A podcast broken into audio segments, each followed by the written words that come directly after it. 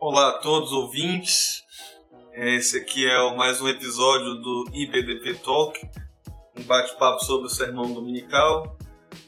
Neste domingo temos a presença do Pastor João, o Pastor Rubem que pregou no domingo à noite. Temos a presença do meu amigo Rubem e do meu amigo Lucas Daniel. Então nós saudamos aos ouvintes, espero que seja um momento agradável.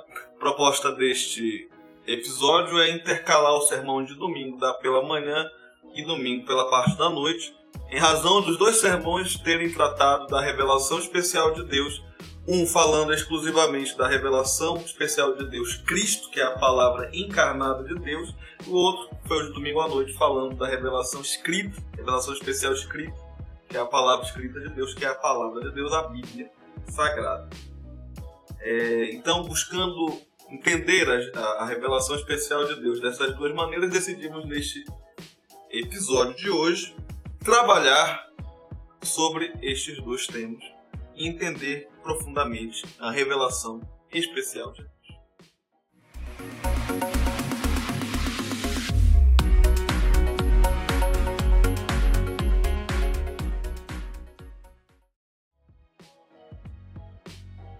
Sem mais delongas, vou à primeira pergunta, que é, no sermão da manhã tivemos uma mensagem de Páscoa e à noite foi focado na palavra de Deus.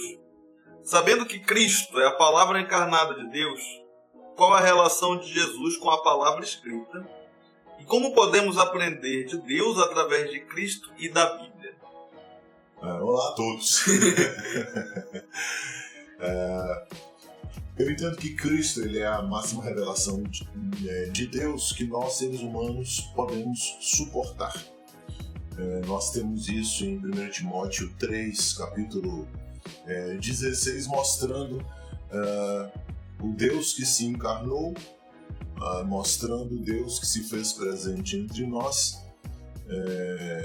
E a gente tem aqui, então, uma relação muito estreita do Senhor Jesus Cristo com a palavra escrita, porque ele veio justamente cumprir o que foi escrito sobre ele, e há uma relação intrínseca entre Jesus Cristo e tudo aquilo que foi escrito sobre ele, que foi cumprido na sua vinda. E a gente não consegue dissociar, separar Jesus Cristo da palavra escrita, porque dele vem essa palavra escrita.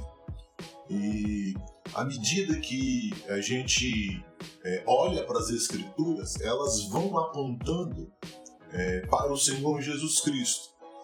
Alguns teólogos dizem que o Antigo Testamento mostra ou aponta para o fato de que Jesus virá e que ele vai cumprir muita coisa que é dito sobre ele no Antigo Testamento.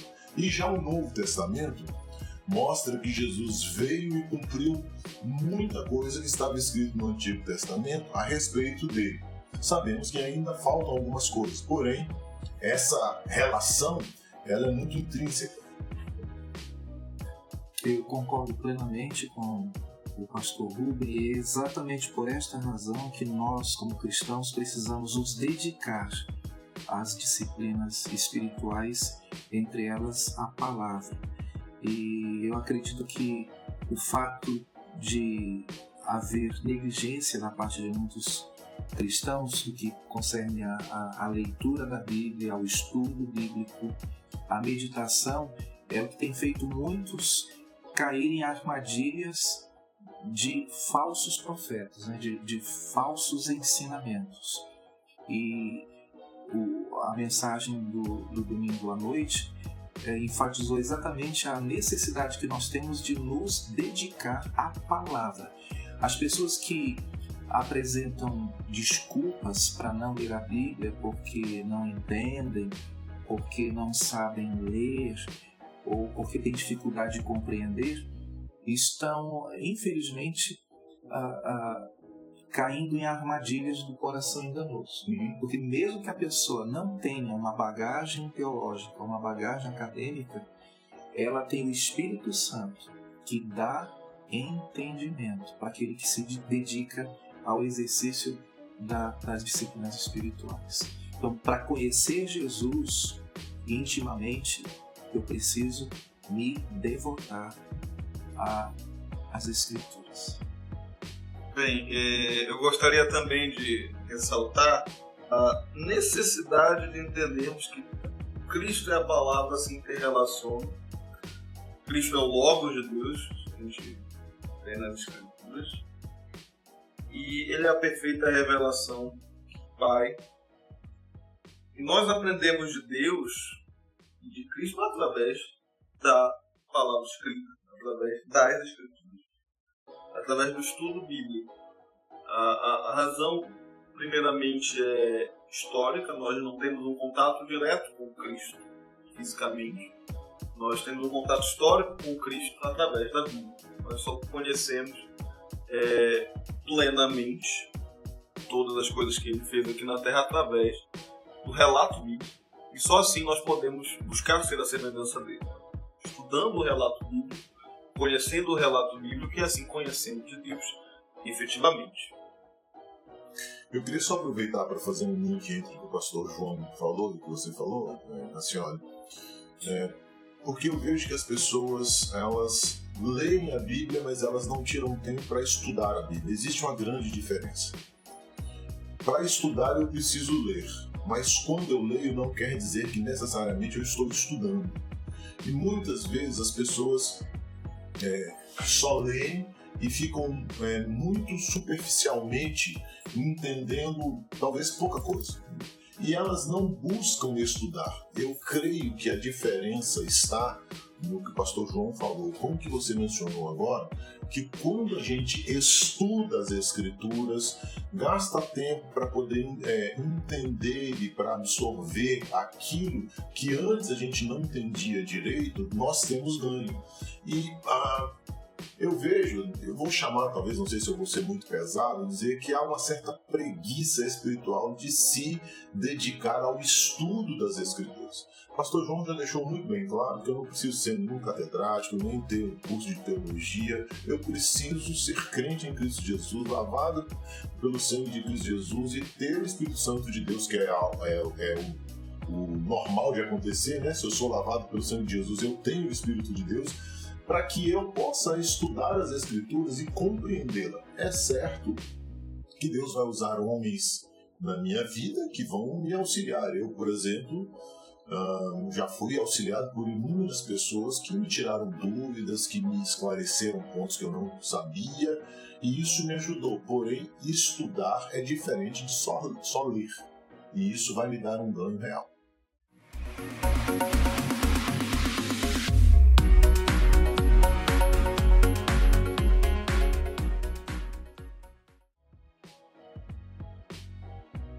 Obrigado, pastor Rubem, pastor João.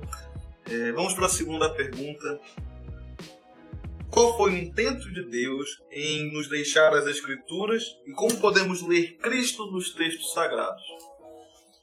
Bom, eu queria que a gente lembrasse de um texto que é conhecido, se não de todos, por uma grande maioria de pessoas na igreja, que encontra-se em 2 Timóteo 3, 16 e 17, e ele fala o seguinte: que toda a Escritura é inspirada por Deus, útil para o ensino, para a repreensão, para a correção, para a educação na justiça, a fim de que o homem de Deus seja perfeito e perfeitamente habilitado para toda boa obra. As Escrituras foram deixadas para que nós pudéssemos conhecer a Deus e a sua vontade para as nossas vidas e conhecer o que vai nos acontecer no futuro, ali quando a gente lê Apocalipse ou outras literaturas que são apocalípticas, como também a parte final de Mateus. Então, as Escrituras foram deixadas para que houvesse edificação nas nossas vidas. Só que a gente precisa considerar que elas são a palavra de Deus, elas não são a palavra de um ser humano, de alguns seres humanos mais consagrados, não. Elas são a palavra de Deus. E o que eu achei interessante na sua pergunta é como é que a gente pode ler Cristo nas Sagradas Escrituras. A gente lembra que Quando Jesus ressuscita, os discípulos não sabiam que ele iria ressuscitar, apesar de que Jesus falou, mas eles não prestavam tanta atenção. Isso não é só comum a eles, muitas vezes eu e você não prestamos atenção em informações muito importantes, como aquela que eles também não fizeram. E aí, Jesus aparece para dois deles no caminho de Emmaus. E ali no caminho de Emmaus, Jesus diz para eles que eles não estavam prestando atenção a tudo que o Senhor Jesus Cristo havia lhes dito. Jesus havia mencionado que isso aconteceria. E no capítulo 24 de Lucas, no verso 44, diz assim: Jesus lhes disse, são estas as palavras que eu vos falei, estando ainda convosco. Importava se cumprisse tudo que de mim está escrito na Lei de Moisés, nos profetas e nos Salmos. Para um judeu, quando se falar Lei de Moisés, profetas e Salmos, implica em dizer, abrange exclusivamente todo o Antigo Testamento. Isso, então, demonstra que Jesus mencionou que todo o Antigo Testamento, que eram as Escrituras que existiam naquele momento para eles, foi, então, apontando para ele. Então, as Escrituras, os textos sagrados, apontam para Jesus. E aí, eu queria só lembrar você um outro detalhe que dá para você depois ir pesquisar, que é o seguinte: dois discursos de Pedro ali no livro de Atos, um discurso de Estevão e mais dois discursos de Paulo. Nestes cinco discursos que tem ali, os cinco mostram que o Antigo Testamento aponta para Jesus, ou seja, as escrituras que eles tinham eram o Antigo Testamento, e o Antigo Testamento aponta para Jesus. E sabemos que o Novo também o faz, ou seja, se a gente quiser ser coerente com o texto bíblico, fazer uma boa hermenêutica, não tem como fugir da ideia de que a Bíblia, como um todo, a partir do Antigo Testamento, do primeiro ao último livro, apontam para Jesus. Exatamente. Eu queria compartilhar um devocional de uma pessoa aqui da igreja, exatamente sobre o que estamos tratando. Ela cita o João 1, o princípio era aquele que é a palavra. Ela diz assim: olhar para a pessoa de Cristo sempre traz conforto, consolo e amparo à minha alma. Meu Senhor é doce, gracioso, paciente, tão amoroso. Pensar que Ele é a palavra e se fez carne por amor de mim, isto é o ápice da minha alegria e esperança. Nesta manhã acordei e, seguindo o meu devocional matinal, busquei a leitura dos capítulos propostos pelo guia Tempo com Deus. Porém, ao despertar, meu coração estava agitado e as lembranças da noite anterior percorreram minha mente. E, de maneira que, como a fazer rotineiro, li os versículos propostos nesta data. Porém, a verdade é que nenhum chegou a chamar a minha atenção. Voltei a ler, mas novamente nenhum versículo havia ardido em meu coração ou despertado a meditação. Então, no decorrer da manhã, parei novamente e me perguntei: por que o alimento que saiu de sua palavra não tinha chegado ao meu coração?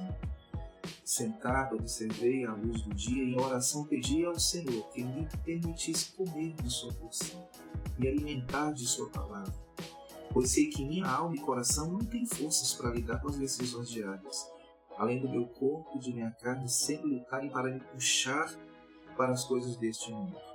Voltando a ler a sua palavra, fiquei muito constrangido ao ler logo nas primeiras palavras, que é o versículo 1 do capítulo 1 de João. No princípio era o Verbo, e o Verbo estava com Deus.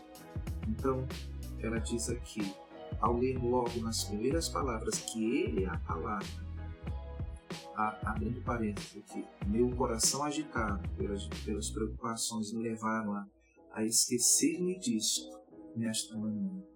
Quão irreverente eu fui em buscá-lo de qualquer maneira. Meu Senhor é doce e paciente, mas não espera que eu busque como uma atividade rotineira para cumprir as atividades do dia. Ele é soberano e, sendo a palavra, sua voz tem o poder de renovar minha mente, coração e o poder de me fazer limpa e de sarar as minhas feridas, ainda que profundas. Então, devo, com devoção e coração humilde, ir ao seu encontro. Eu fiz questão de compartilhar este devocional, porque é exatamente isso que Deus quer para a gente, né? Que nós o busquemos. E a palavra, é o meditar na palavra que vai nos colocar em contato com Cristo. A razão por quê, o pastor já explanou muito bem, a razão por que Deus nos deu a Escritura é para Ele se revelar a nós. E Jesus, conforme lemos em Hebreus 1:1, é a palavra, e Ele se revelou nos últimos tempos através de Jesus. Então hoje o nosso grande desafio, voltamos a repetir, como igreja neotestamentária, é de fato perseverarmos na doutrina dos apóstolos, como os nossos irmãos da igreja primitiva. Complementando a primeira parte da pergunta, em relação ao intento de Deus em deixar a palavra dele para a gente pode imaginar a seguinte situação: o Deus Todo-Poderoso, Criador dos céus e da terra, de tudo que há nesse mundo, né, criou todos nós, e como o pastor acabou de ler no devocional, é um Deus que nos ama, que está com a gente, amável, bondoso, que se preocupa conosco. Será que a palavra que ele deixou para a gente, ela seria insuficiente? Ela seria, vamos dizer assim, duvidosa o bastante para poder tirar a gente do caminho correto? Então, será que é tão complicado? Será que é tão, como diz assim, o dito popular, que a Bíblia é só para os estudiosos, é só para certo tipo de gente? Será que Deus, ele faria isso com a gente? Eu acredito que não, né? Porque é o que ele quis, foi a vontade dele que a Bíblia fosse a palavra dele revelada a nós, né? Cabe a gente usar. Eu fico imaginando a seguinte situação: se a gente tivesse no mundo e que a gente tivesse conhecimento de que havia um Deus, que é o Criador de tudo e de todos, e que a gente tivesse conhecimento que esse Deus deixou um livro, e esse livro não tivesse ao nosso alcance, eu acho que para esse mundo, para essa população que vivesse nesse mundo, esse livro seria talvez o objeto mais sagrado, mais valioso que alguém pudesse alcançar, que seria a palavra do próprio Deus Criador. Mas como todos nós temos acesso, ele acaba ficando popularizado, encostado na nossa cabeceira de cama muitas vezes, né? Justamente porque é tão fácil, né? E esse Deus, ele deixou essa facilidade, e que a gente possa usufruir dela de maneira positiva, né? E não ser julgado por essa facilidade e a gente estar negligenciando ela. Tem uma brincadeira que rola bastante nos meios evangélicos, e que eu gosto muito dela, que é: se você quer ouvir a palavra de Deus, leia a Bíblia. Se você quer ouvir a palavra de Deus em alto e bom som, leia a Bíblia em voz alta. É uma brincadeira, mas é verdade, né? A Bíblia é a palavra de Deus. Eu queria só aproveitar o que o Daniel falou para lembrar, infelizmente lembrar, que há até alguns crentes que duvidam da atualidade e da importância das Escrituras, e alguns estão se deixando levar pela ideia de que, pelo fato da Bíblia ter sido escrita há tanto tempo, ela é ultrapassada, ela já foi mudada pelos homens. E eu faço um desafio a você: se a palavra não é exatamente aquilo que Deus quis fazer chegar até nós não podemos ter certeza de absolutamente nada. Tudo que falarmos, todas as propostas em qualquer lugar do mundo, que qualquer um que se diga crente em Cristo Jesus disser, aquilo que essa pessoa falou não vai ter uma base adequada, porque a pessoa estará crendo que a Bíblia não é aquela que Deus quis que chegasse até nós. Em outras palavras, ou eu creio na plena veracidade dela, e de que Deus a preservou para chegar até as nossas mãos exatamente como Ele quis, do jeito que Ele inspirou lá no começo, ou então a gente pode fechar tudo que se diz templo evangélico, eliminar igrejas, pastores, reuniões, e cada um levar a sua vida como bem quiser, porque aí nós não teremos mais nenhum referencial escrito para dizer que é ou não a palavra de Deus. E, por final, eu queria dizer o seguinte: eu sei que há algumas paráfrases aqui no Brasil, mas o Brasil tem excelentes traduções das Escrituras.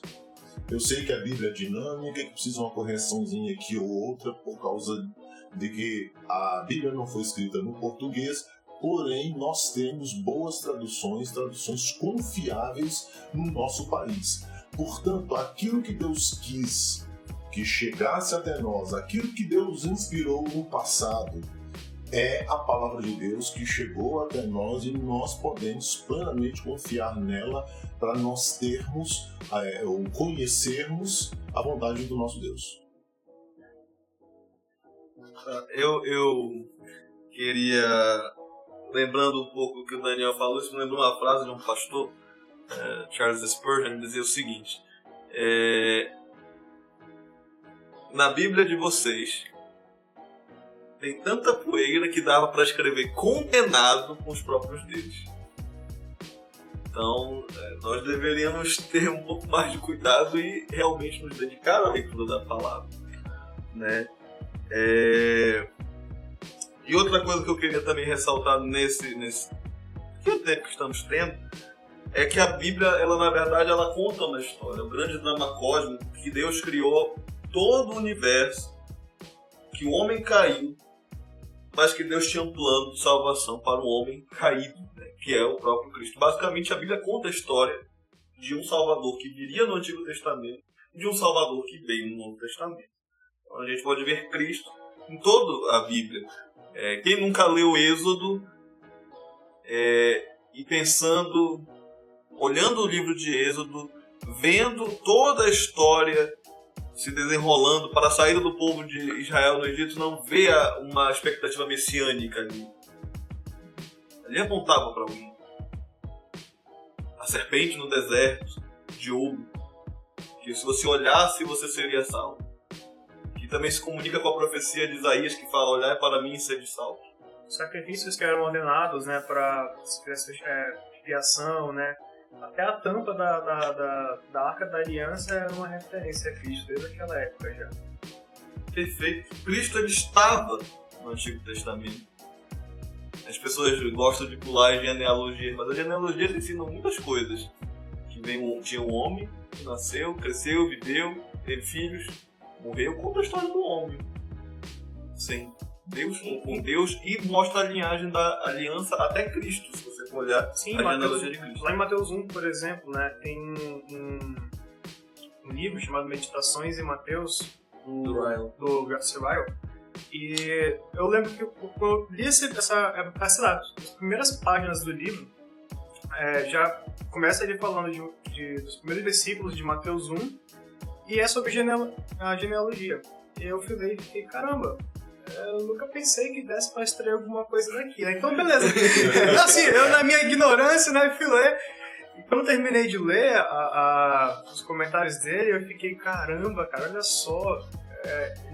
Dá pra simplesmente você ver aqui toda a coerência das escrituras resumida nessa genealogia, porque tá comprovando aqui que tudo que foi dito aqui no Antigo Testamento convergiu para esse ponto aqui. E uma dica para nós é o seguinte: se você tem dificuldade de entender os processos dos sacrifícios, todas as leis do Antigo Testamento e como isso aponta para Jesus, é simples.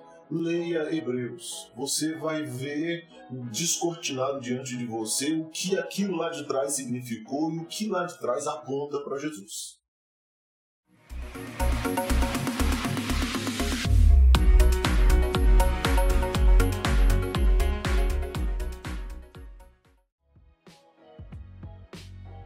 Terceira questão, terceira pergunta que nós podemos ver hoje: como a morte e ressurreição de Cristo nos aponta o cumprimento das Escrituras? Bom, Pastor João? Ok. Se a gente pegar o primeiro capítulo do Evangelho de João, nós vamos ver algo extremamente interessante nele. Os primeiros versos mencionam que a palavra ou o verbo se fez carne, habitou entre nós, que Ele é o Criador de todas as coisas. Então, linka Jesus diretamente com a criação, linka Jesus diretamente com toda a criação, e logo a seguir, ainda dentro do mesmo capítulo, aparece João Batista apontando para Jesus e dizendo que ele é o Cordeiro de Deus que tira o pecado do mundo. Na realidade, no mesmo capítulo, João Batista fala isso 2 vezes. E nós temos ali, então, pelo menos 3 itens. Nós temos a palavra, Jesus sendo considerado a palavra, e nós temos também Jesus como o Cordeiro de Deus. Fazendo um retrospecto sobre a Páscoa, a gente, se voltar lá para Êxodo, vai ver que na Páscoa, para que o primogênito daquela casa, quando a Páscoa foi instituída ainda no Egito, o primogênito não morresse, era necessário que um cordeiro fosse morto, o sangue passado no batente da porta, nos umbrais da porta, e então quando o anjo do Senhor viesse, ele passaria por cima, que é a ideia de Páscoa, que é passar por cima, da palavra Páscoa.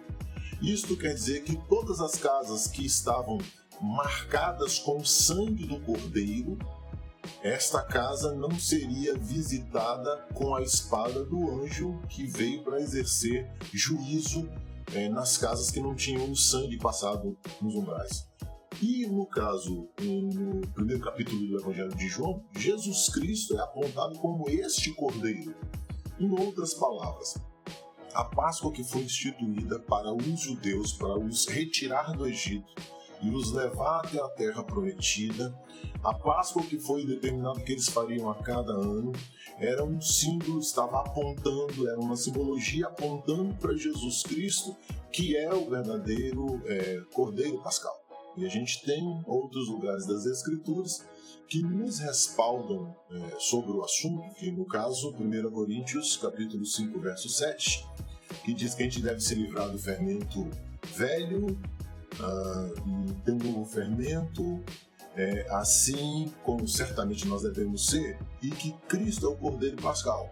Se você lembrar também, no período da Páscoa era proibido para o judeu comer qualquer coisa com fermento que implicava em impureza, determinava ser impureza se pusesse o fermento, porque ele incha a massa e faz com que ela seja o que ela na realidade não é.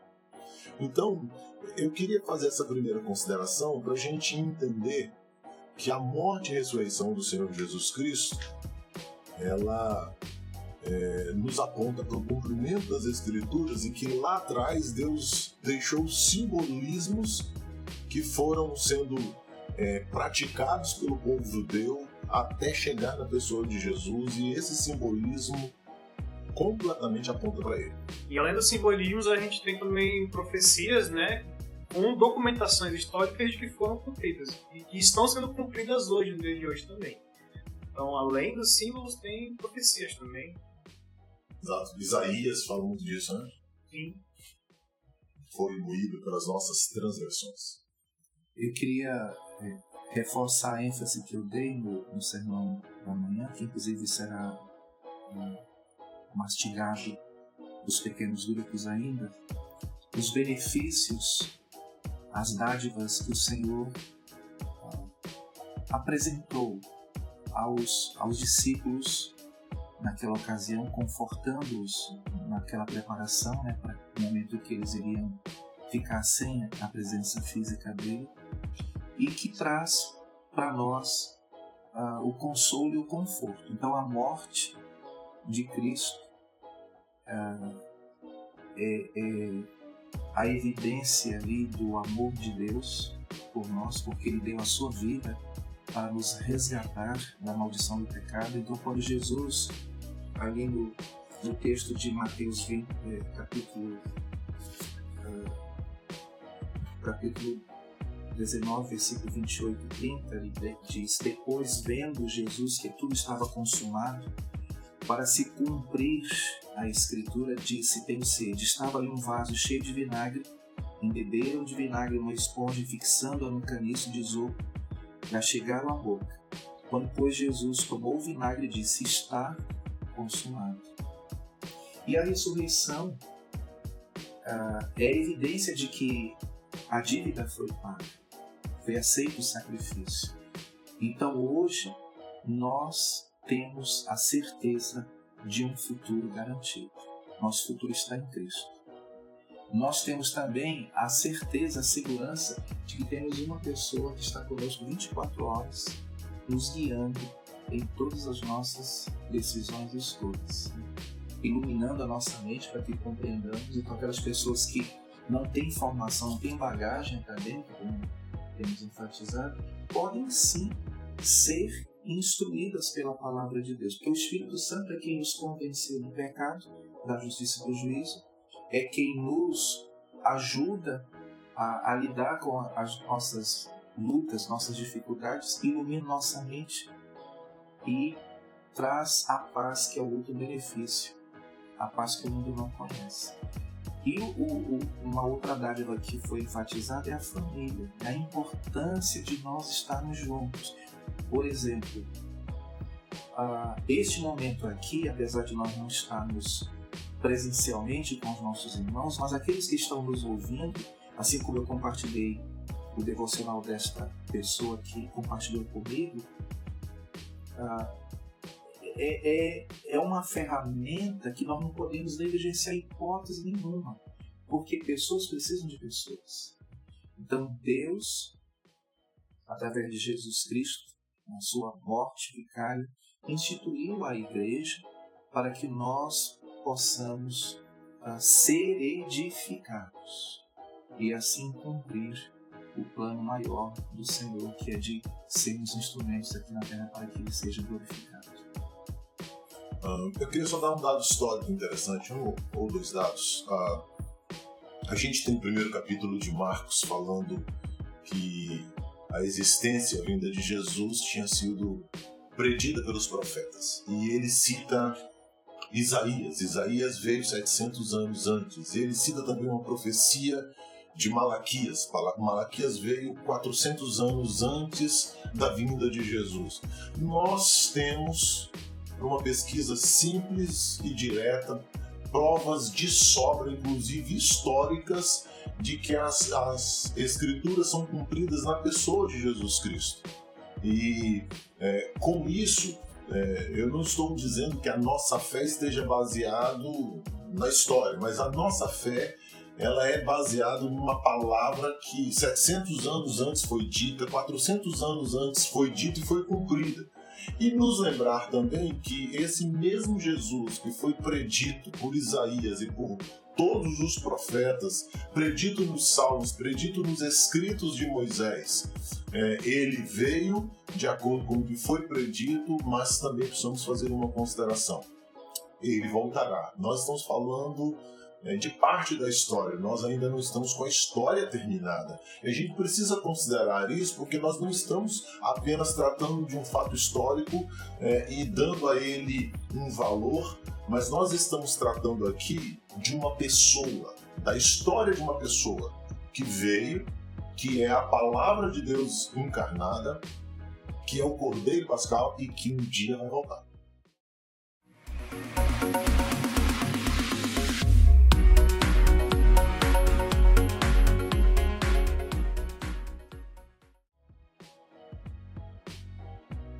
Vamos para uma pergunta.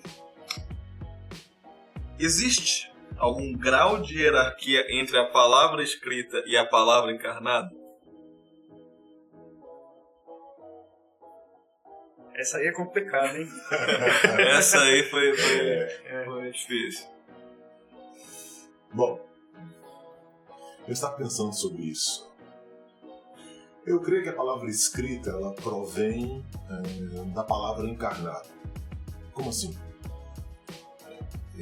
Jesus não só é o autor da vida, como nele se origina a palavra. E a palavra dada por ele é a palavra dele para nós, essa palavra escrita. Portanto, eu creio que não há divergência ou sobreposição, porque o que ele falou a respeito da plena verdade. Ele revelou a verdade plena. Portanto, o que a palavra de Deus tem nos mostrado que Cristo ele cumpriu tudo que foi dito a respeito dele e ele se submeteu a cumprir toda a justiça de Deus. Então eu não vejo que há uma possibilidade da gente ficar comparando quem é mais ou quem é menos, porque Jesus é a palavra encarnada e da palavra encarnada é que vem a palavra escrita. Então eles andam de mãos dadas e jamais se separarão, porque ele não muda. Ele é o que era, o que é e o que há de vir. Portanto, Jesus e a palavra vão sempre andar juntos, não vai haver divergência entre eles, porque essa palavra veio dele. Jesus é a revelação do Pai e a única forma de nós, de fato, encontrarmos o conhecimento de Deus é através da palavra. Como já foi enfatizado, e eu destaque para o autor de Hebreus, quando ele diz que Deus revelou no passado pelos profetas e de muitas formas, de muitas maneiras, e nos últimos dias por meio de Jesus Cristo. E hoje, olha que maravilha isso! Nós temos o privilégio de espelhar a palavra através das nossas vidas. Estava conversando com uma pessoa próxima de mim e comentando com ela sobre uma pessoa próxima de nós que ainda não é crente, não conhece Jesus ainda como Senhor e Salvador. Conhece Jesus historicamente, mas não conhece Jesus como nós conhecemos intimamente. E eu dizendo para ela que a única Bíblia que essa pessoa pode vir a ler são nós, nosso testemunho. Então, o desafio que eu tenho, que vocês têm, é de estarmos hoje, ao nos dedicarmos às disciplinas espirituais, à leitura da Bíblia, à meditação, a oração, a comunhão bíblica que nós precisamos desenvolver. Cultivar também a solitude, que é uma outra disciplina que a gente pretende enfatizar nesses próximos dias. De estarmos nos aproximando de tal maneira de uma vida de intimidade com o Senhor que o mundo seja impactado, como foi se nós encontramos tempo para olhar atentamente o início ali da igreja primitiva, ver como o mundo daquela época foi impactado. Que Deus possa nos dar graça para estarmos vendo isso acontecer nestes dias de pandemia, um verdadeiro avivamento espiritual. Amém. Eu gostei muito do que o pastor João citou agora, que me lembrou duas coisas. Me lembrou uma frase de um pastor americano, Whitewood, ele dizia que de 100 pessoas, 99, uma pessoa lerá a Bíblia e 99 lerão o cristão. Isso também me lembrou um texto bíblico, carta de Paulo, segunda carta de Paulo aos Coríntios, capítulo 3, verso 2. Vós sois a nossa carta, escrita em nossos corações, conhecida e lida por todos os homens. Paulo se referia à igreja de Corinto. A igreja de Corinto era lida por todos os homens. As pessoas nos veem e elas leem quem nós somos e nos avaliam para ver se realmente somos a imagem de Cristo, se nós efetivamente transparecemos quem Deus de fato é, quem Cristo é. A ideia de nós sermos a imagem de Cristo e a imagem da palavra escrita é justamente a demonstração final de que ambas não têm grau de hierarquia, de que ambas são iguais, porque a Bíblia conta uma história, a história do próprio Cristo, de que Deus ele criou o mundo, o homem caiu, Cristo veio como seu salvador e retornará gloriosamente para reinar. Então temos uma história que conta uma história de uma pessoa, que é o próprio Cristo, que é Jesus, e ele nos chama a ser seus discípulos e nos convida a ter uma vida que seja a semelhança do próprio Cristo, que seja a semelhança da palavra escrita. Eu vou reler o texto de Paulo, porque eu acho que é algo que é para a gente pensar. Vós sois a nossa carta, escrita em nossos corações, conhecida e lida por todos os homens, que sejamos como Cristo, como a palavra escrita. Eu queria, talvez, aguçar o entendimento dos nossos ouvintes aqui, só fazendo um pequeno tour no livro de Atos, para confirmar o que o pastor João falou. No capítulo 4, verso 31, diz que tremeu o lugar onde eles estavam reunidos, ficaram cheios do Espírito Santo e com intrepidez anunciavam a palavra.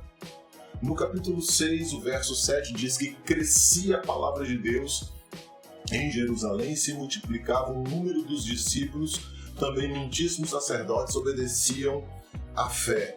No capítulo 12, verso 24, diz: entretanto, a palavra do Senhor crescia e multiplicava. A gente vai encontrar outros textos dentro de Atos que mencionam isso. Há um intrínseco relacionamento de crescimento espiritual e de conversão relacionado à palavra. Isso, então, quer dizer que, pensando em disciplina espiritual, à medida que a gente conhece a palavra de Deus, não só na mente, não só cognitivamente, mas que ela se torna,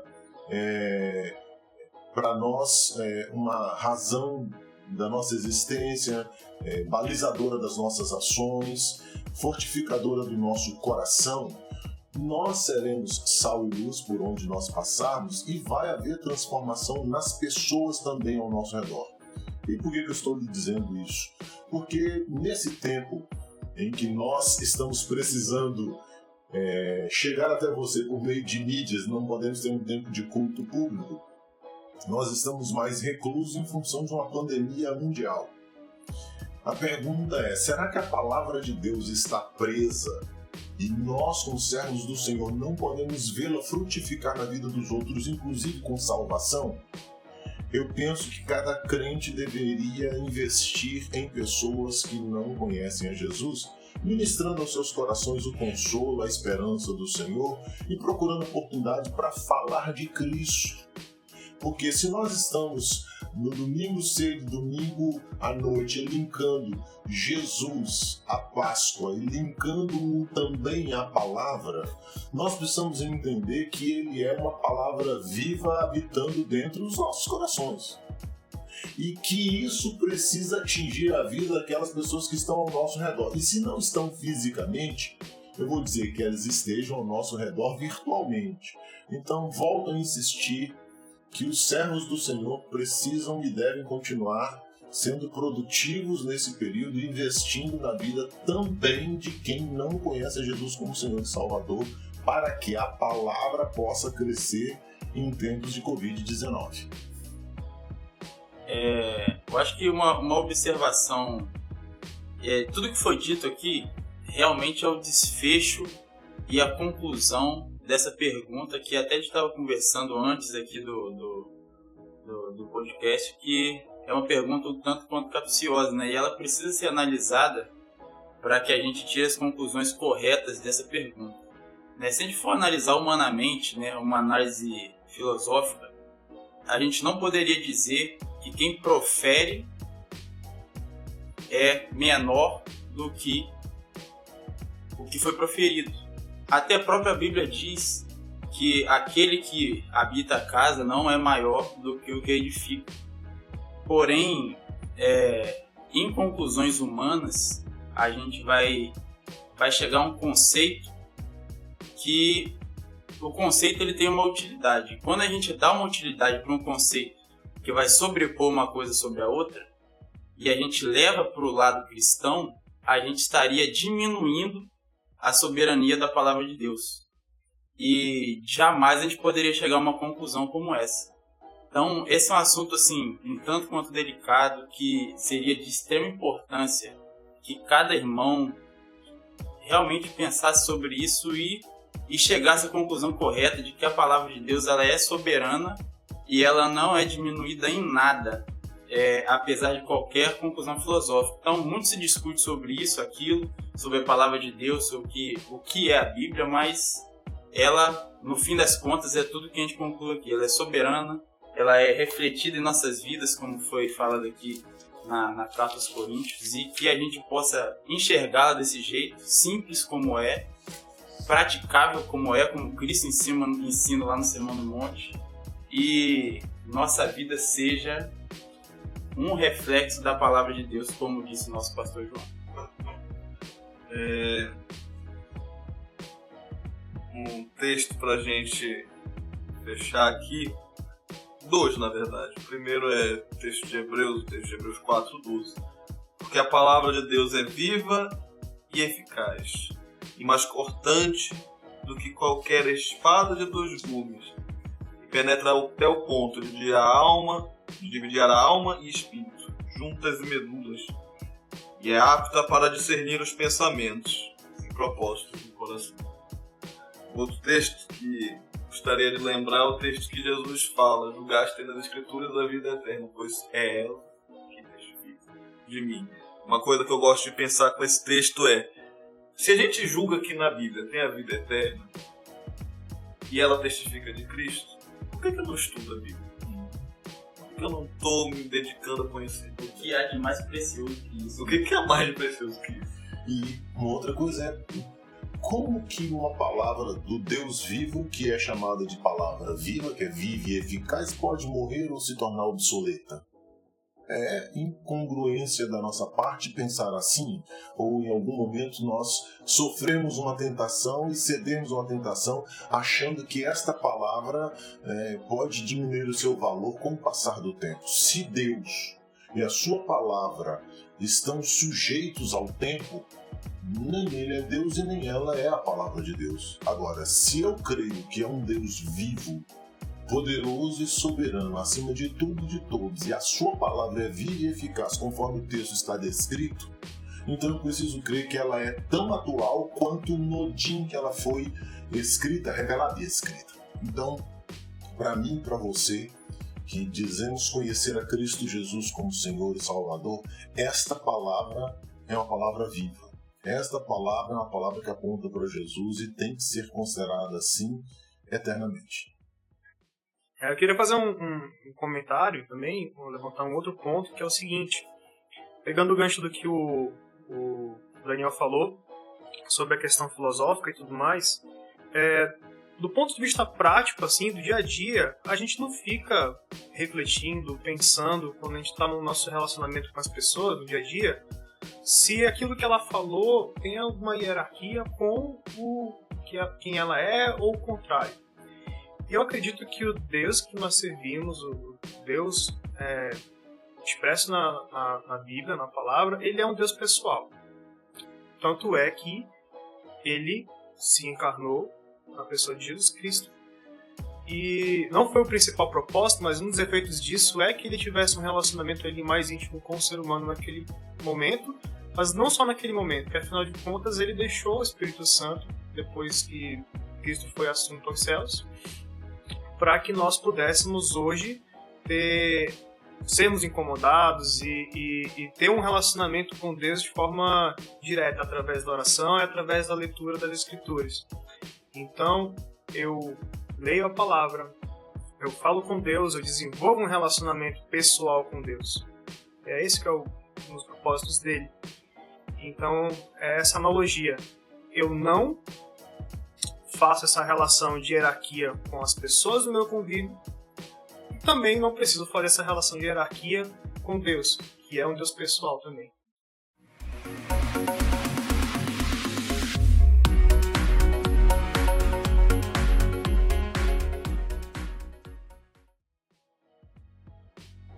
Bem, eu queria terminar, lembrando um pouco do que o pastor Rubem falou sobre a atualidade das Escrituras. Isso me lembrou, foi uma frase, eu vivo lembrando de frases por aqui, mas a Bíblia é mais atual que o jornal que vai sair amanhã.